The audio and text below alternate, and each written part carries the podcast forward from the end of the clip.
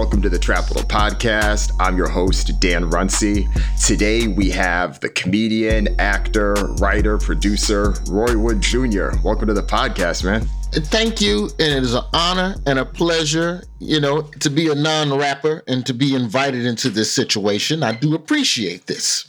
Hey, we've had a few non-rappers now. You got to cross a certain bar to get to that threshold, though. Yeah, yeah, you know. You did cross that bar, though, so thank you for that. Well, I did do a Black Trump rap song in twenty sixteen for The Daily Show, so I think you got to give me that. Okay, I'll give you that. I might post that in the show notes, maybe. Don't give me anything else. Well, I mean, I appreciate you being active during this entire past few months, man. It's been tough on a lot of us, but you've been active from the beginning of COVID. You've been active in the past month or so with the protests and the uprisings. How have you been doing, though? Like, how has it been feeling? Like, how have you been managing everything? I am good in the sense of I'm able to stay busy, which I think a lot of comedians don't have that luxury. So I don't take it for granted. If I be honest, man, a lot of this shit just came up by happenstance. Like, you just get a little bit of a, like, something just nags at you. So when the shutdown first hit, and this is mid-March for me, you know, everybody had a different shutdown date. But in New York City, it was like that first or second week of March, and the comedy club started closing. And there's a club that I love, the D C Improv, and they had put up a goodbye post and they had let the staff go. And, you know, I really started thinking about how a lot of the club and the club staff, like, you know, this job, there's not a lot of job security in comedy, and even less working in a comedy club. And so I called up the homie Mike Birbiglia. He called up John Mulaney. And the next thing you know, we're all helping Birbiglia pump up this initiative called tip your wait staff dot com. And it was just some GoFundMes for comedy club wait staff across the country. That, dare I say, felt good. And so then the next thing was, it was a fundraiser to raise money for comedians that are out of work. Laugh-Aid, Comedy Gives Back. There we go. See? Oh, yeah, yeah. I heard about that. Yeah. It took me a second, but I remembered it. So we started doing that. And then, you know, we started reading books to children and doing e-readings with all of these different children's authors. And then I ended up driving to Birmingham so that my son could be around his grandmother for a little bit, you know, give him some elbow room, some yard, some grass. And then over the next two to three weeks, the whole tone of the country changes. There's riots. There's protests first, and then there's riots, and then there was looting. And there was a woman, the first Black woman optometrist in the state of Alabama, who's been, she's been ten toes down for forty years in the Civil Rights District. And her shop got torn up. And me and some partners and a lot of other people in the city, like, and that's where I love Birmingham, motherfuckers just pulled up, bro. We just pulled up to a spot, seven in the morning, donuts and a shovel and some masks and some work gloves, and helped get her cleaned up, did a GoFundMe to make sure Black businesses get back together. Then we started doing stuff with E J I down in Montgomery. And then, you know, Black Lives Matter. We need some paint to paint Black Lives Matter in the street. Fine, here's some money for that. Like, I just think if you're in a position to be a blessing to anyone, be it through your wallet or through your voice, this is the time. Agreed. This is the time to do that. One of the things that you had done early on, I mean, before the protest, dating back to the beginning of the pandemic, you had written this article in Vulture that was a reality check for stand-ups to be like, hey, like, this shit is about to get real. Yeah. The market is going to change a lot. And I think that a lot of those things, you talked about how the economics trickle down from the big comedians then being forced down to smaller venues, and then how the squeeze could also happen for the smaller acts as well. How do you see that impacting, like, you specifically, like, as a comedian kind of going through the next couple of years? I am a comedian, and I say this with a sense of self-awareness, which is what I think every comedian should have, a sense of fiscal self-awareness.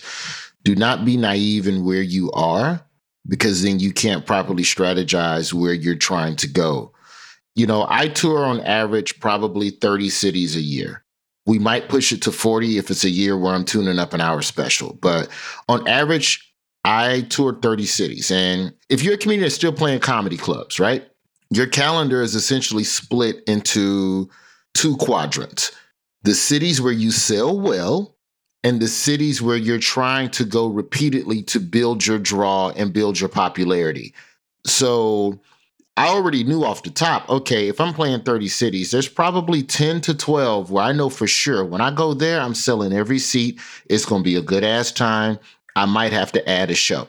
And then there's markets where I've only gone once or I'm just now going back for the second time. So you don't even have enough data to know if you're going to be a consistent draw in this region. So let's just take Kansas City would be a great example for me. Kansas City is not a market that I've gotten to play often due to the way the comedy club infrastructure is set up in that town.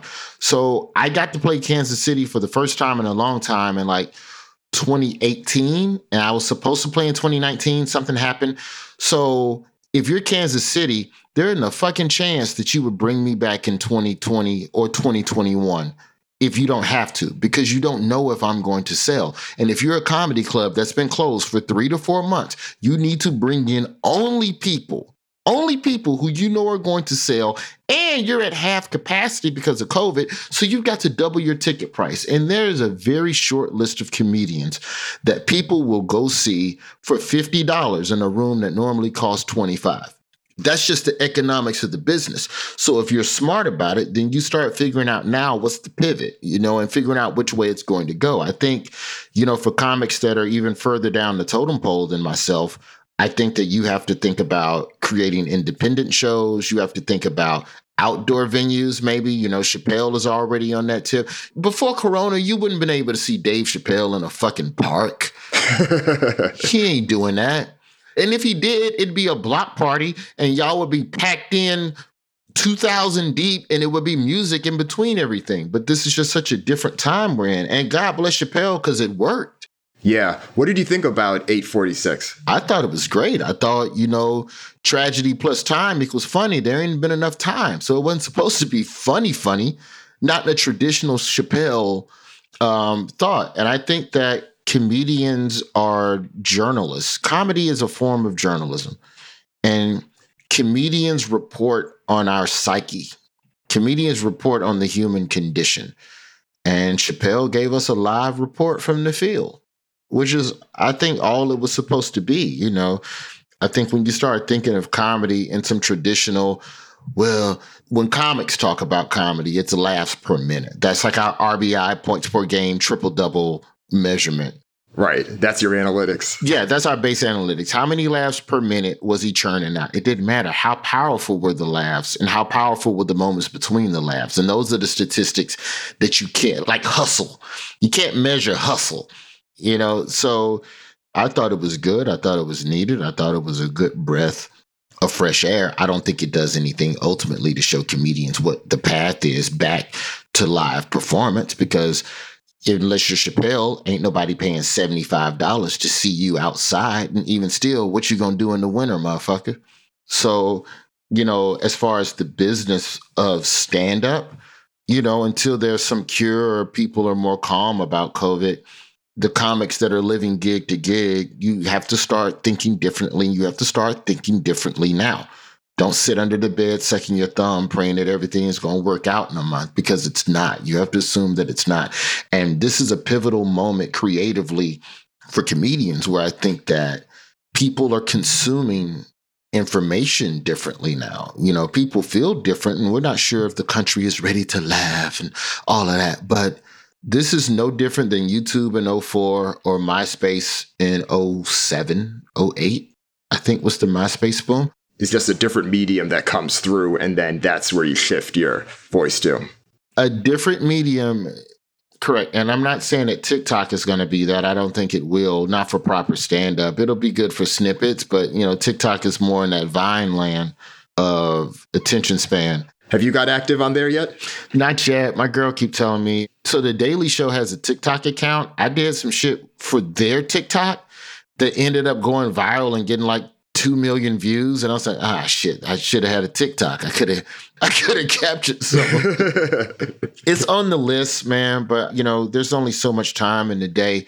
The one thing I have had fun doing during quarantine is really sharpening up video editing, Photoshop skills, and trying to do a little bit. I have some ideas and concepts, and I'm very much a do-it-yourselfer. It's not that I don't trust people or don't want to hire people. It's just I need to know how to do it, too, so I can know when you're fucking me.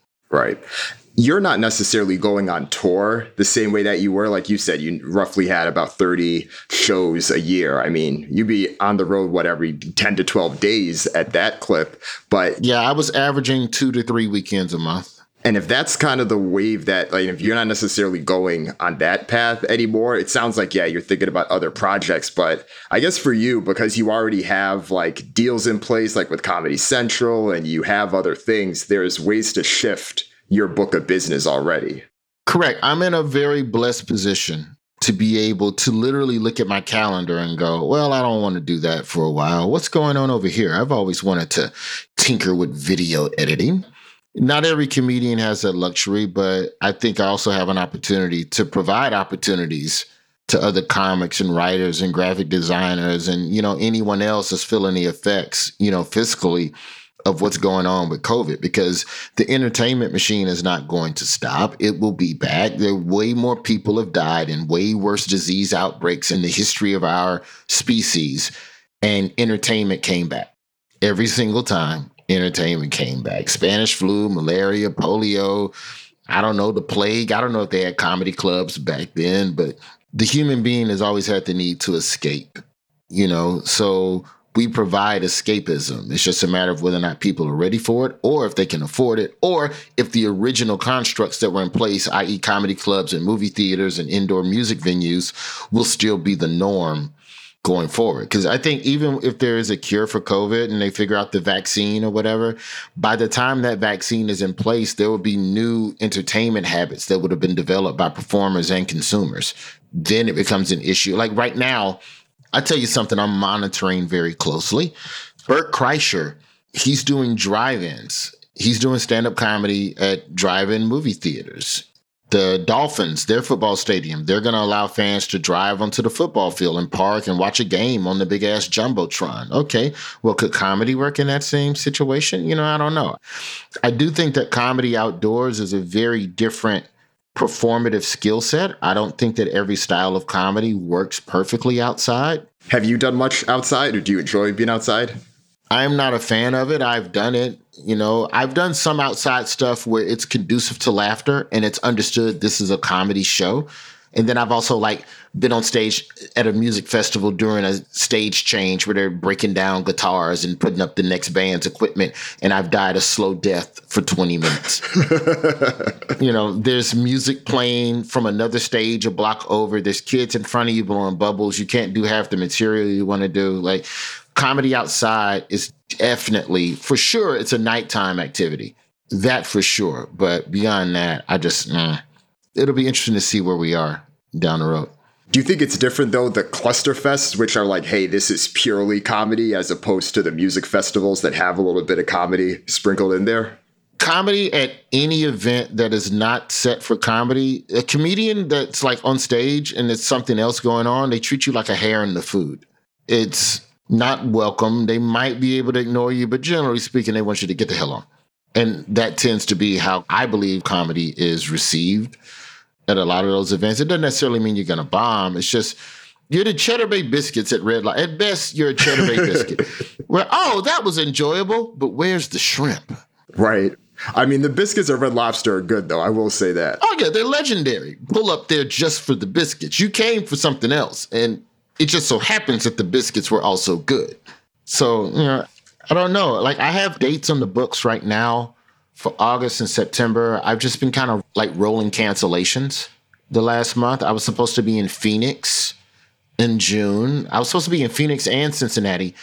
And I canceled Phoenix. And then three weeks later, Arizona was like number one in infections and the rate of hospitalizations or something crazy. It's just, the information is changing so fast, you know, but I miss the stage, you know. I want to get back on stage. I got a lot of shit to get off my chest. Plus, I'm excited to see where these new thoughts take me.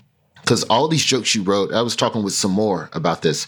pretty much any joke you wrote before Kobe died probably ain't gonna work, or it needs to be retooled. It was written under a different set of societal norms. I agree with that. And I mean, even from my perspective, I have podcast episodes that I had aired at times, whether it was right before George Floyd or right before other things happening related to COVID. And it's like, no, this has no place. But I'm sure it's not just me. I'm sure there's a lot of quote unquote lost archives of content that we may never see that happened in this January to June twenty twenty time span. Yeah, there's like Daily Show segments that we shot where we're just like, all right, well, I guess that's never going to air. Because anytime I see groups of people on T V, my mind just immediately goes to wear the mask, wear the mask. Why is no one wearing a mask? Like, we went to CPAC to shoot some stuff at that conservative convention in D C. And I think that was mid-February. That shit ain't going to air. Ain't nobody even talking about CPAC no more. We might be able to steal some B-roll from what we shot over two days in D C, but there's no reason for that to ever make the air. And even if you did see it, you would just go, wow, that is a lot of people giving each other corona. That's all you would think. That's all I think. When I saw Dio Hughley collapse on stage in Nashville, I was like, uh, nobody's wearing a fucking mask. Like, hey, cancel Phoenix. I just saw Dio collapse. Right. I'm not going. Ken, I guess this is interesting, too, for you from a stand-up perspective, because, yeah, you already had your data that informed you, yeah, you have your ten go-to markets, then everywhere else fell within that. But then now you got this other data set in terms of how safe is this city? How safe is this state? Are they opening up? What's the politics? Yes, exactly. So I give you a perfect example. So I'm scheduled to play. I think it's Portsmouth, New Hampshire. It's a theater in New Hampshire that seats one hundred people. Small, little, quaint, one little black box theaters. Okay, give me a three-row moat at the front of the venue, and then space everybody behind that moat, and then put me on stage. But I come on stage straight from, like, I'm literally thinking my path to the stage. Like, I remember when I was the opener still in Birmingham, there was a comedian who used to have sex in his limo outside the comedy club until it was time for him to go on stage. So this is consenting adults. This is nothing sideways. Two consenting adults having sex in a limousine. And when it was time for him to go on the stage, as the M C was on stage going, are y'all ready? Show your love. Here he comes. Outside in the parking lot, that comic's road manager is knocking on the glass of the limo going, hey, come on stage. And he opens up the door and walks directly backstage onto stage, does his show, leaves the stage right back to the limo. And like that was ten, fifteen years ago. Like, wow, that's the man. He's having sex and just getting on stage. Now I'm like, maybe I should call that dude and ask him what his system was, because that might be the new way of walking into a comedy club, just on G P. So I'm thinking about all of that. I'm thinking about how serious do people in this city take it? Is there going to be an incident in the lobby if somebody refuses to put a mask on and stuff like that? So I don't want to get caught up in that. But by the same token, though, I would be devastated if they contact traced someone and they caught corona at my show. Like, what was it, the family in Texas who went to a surprise birthday party and eighteen people came home with corona? Right, yeah, that was the one. And if one of them dies, come on, man. Yeah, that would sit heavy, yeah. There ain't a joke I'm telling that's worth you coming and maybe dying over. Just stay the fuck home and download whatever podcast I figure out how to put together. Like, just do that. Well, hopefully Portsmouth, New Hampshire isn't that bad. Uh, you spent much time up there? No, I've been in New Hampshire like twice in my life. The whole Northeast is just weird. Like, it took doing stand-up to even realize how diversely different the Northeast is. And this is going to sound ignorant, but you have to remember I'm coming from the perspective of an Alabamian. The same generalizations y'all make about the South, the South makes about the Northeast.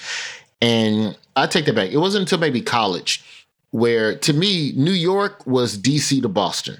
Like, if I said somebody's from New York, you was just from I ninety-five, like anywhere in that stretch. And then I got to college and I saw a dude from New York beat up a dude from Washington, D C. And I was like, that's weird. I thought y'all was all from New York. And then you get to college and then you start traveling. You see the world and you go, okay, yeah, even Baltimore people don't mess with D C people. Everybody's got their own little niche and their own little. Jersey people don't like the Bronx and the Bronx doesn't like Brooklyn and everyone hates Boston as a group. So, no, New Hampshire, I've done a couple shows up there. I was up there for the New Hampshire primaries in twenty sixteen and I think I saw ten Republicans speak over the course of three days. So we saw a lot of New Hampshire. I don't think we ate at a single chain restaurant in that time. Very homely, very warm up there. Durham's.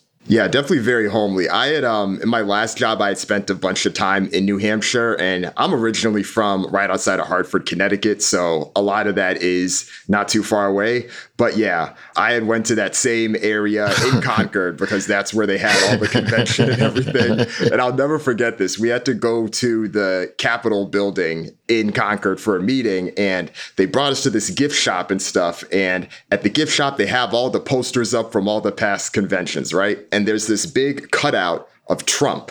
And the person that is working at the front desk comes to me. She's like, oh, everyone that comes here takes pictures. Do you want me to take a picture of you next to, and then she points to the Trump post up. And I'm like, no, I'm, I'm good. Thank you. Yeah. And I was like, it was a test. It was one hundred percent a test.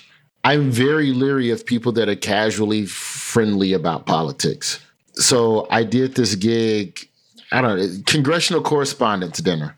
Matter of fact, you can Google it. Watch it on mute because I lost my voice the day before, so my voice is terrible. It's on C-SPAN's YouTube channel.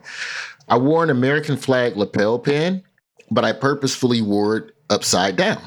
And that was just my little small statement about the opinion of the state of America right now. It was just an upside down lapel pin. Never mentioned it, never drew attention to it. I didn't even do material that was that politically divisive. Like, I'm not Hasan Minhaj. Like, I don't have that, I don't have that level. He's got a gear that he goes to where he can just roast politicians to their face. Man, fuck that. I'm not trying to have my chicken poisoned. He's also not black as well. Yes. So it's a little different. So after the show, somebody from some, I'm with Congressman such and such, and that was good stuff. I couldn't help but notice up there, your your pin was upside down. Do you mind if I fix it for you real quick? It's like, I see what you're doing. I see what you're doing, motherfucker. You trying to act like it was an accident. Right, they try to catch you. Yeah, I let him fix it, and then he walked off, and I flipped that shit. That's hilarious. I do think that a lot of your comedy in this respect has aged pretty well. Like, hearing you say this reminds me of that black patriotism sketch that you had had in your Father Figure special. I mean, yeah, like, we don't have pride for the country in the same way we have pride for, like, oh, this city. Yeah, you can come here, but, like, no. That was the joke. It's just black people don't write original patriotic songs. We don't sing about America. We sing about specific cities where you can have a good time. And then it's just off to the races. It's Will Smith, Miami. It's Welcome to Atlanta. Georgia on my mind. Like, that was a fun joke. Somebody asked Michael Che, you hate that it's still relevant? Yeah. You know, it's like, it's cool that the joke stands up, but you kind of wish the country would have gone past this by now. Like, nah, nah, still here, still kicking. Yeah. No, it's something else. It's fun, though, because when you look at the times we're in now with regards to race, it's going to be interesting.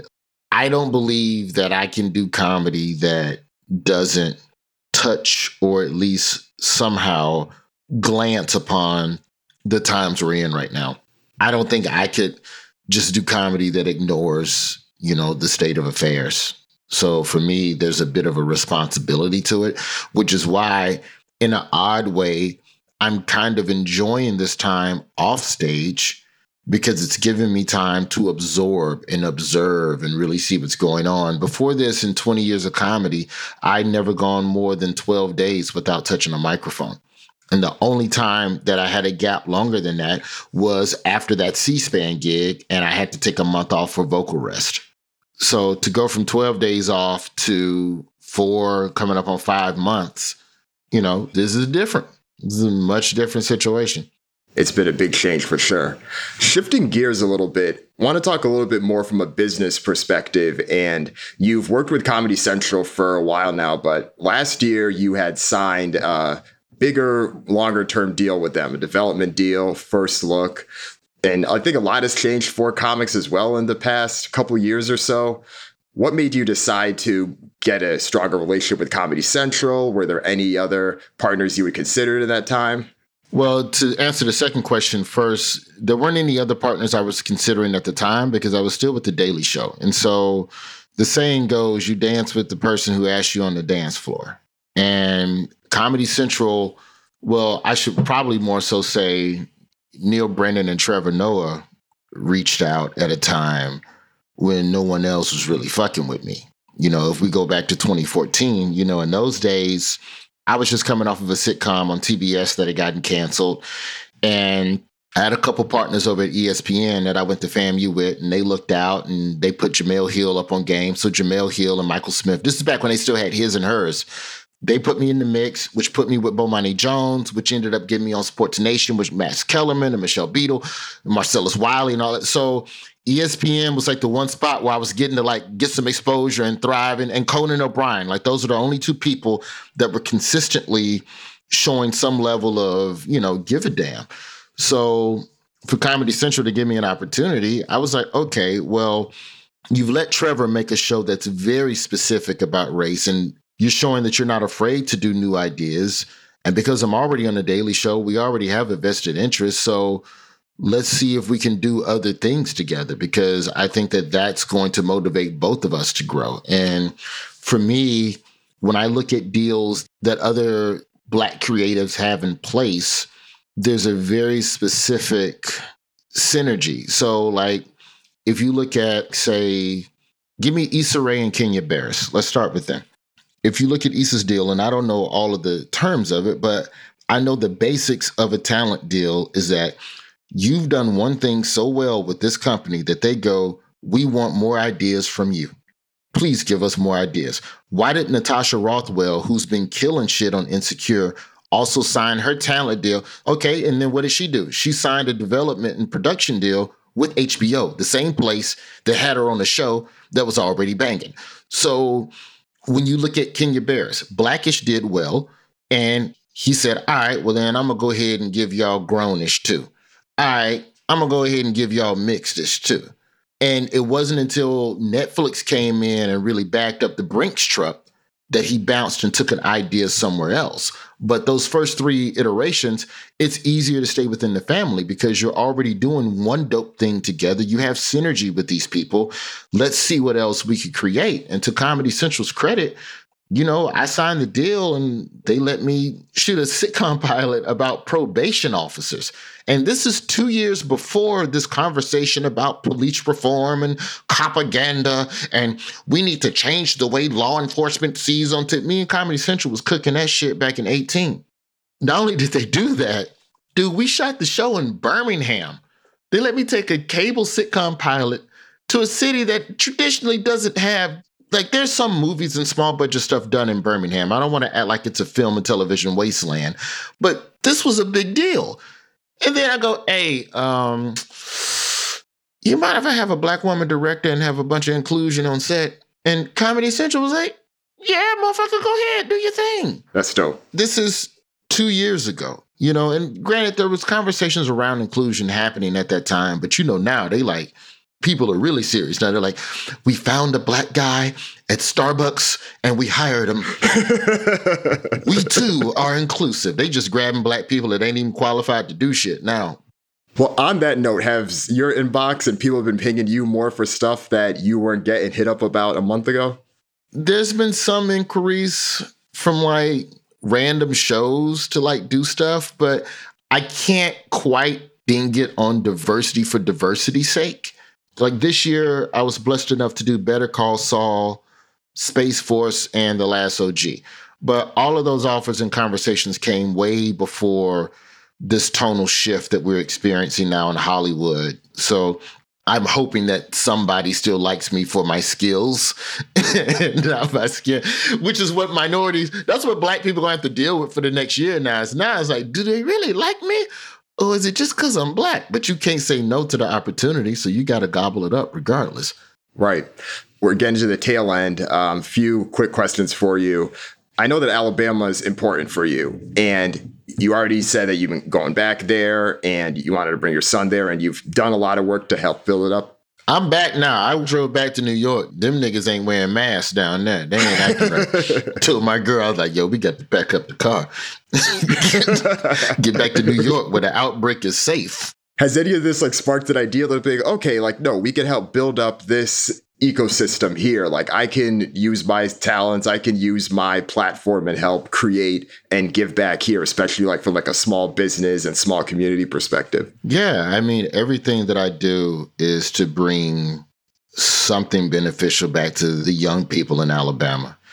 I've tried to figure out a million different ways to not give a damn about the crib, but like even just something as simple as shooting a television show. And I, that's why I'm so anxious when we get to do the rewrite and reshoot, you know, some of the pilot or whatever, is that, you know, we shot that show in the Civil Rights District. And, you know, you got young black people on set seeing something happening. And if you see it, then it feels more attainable.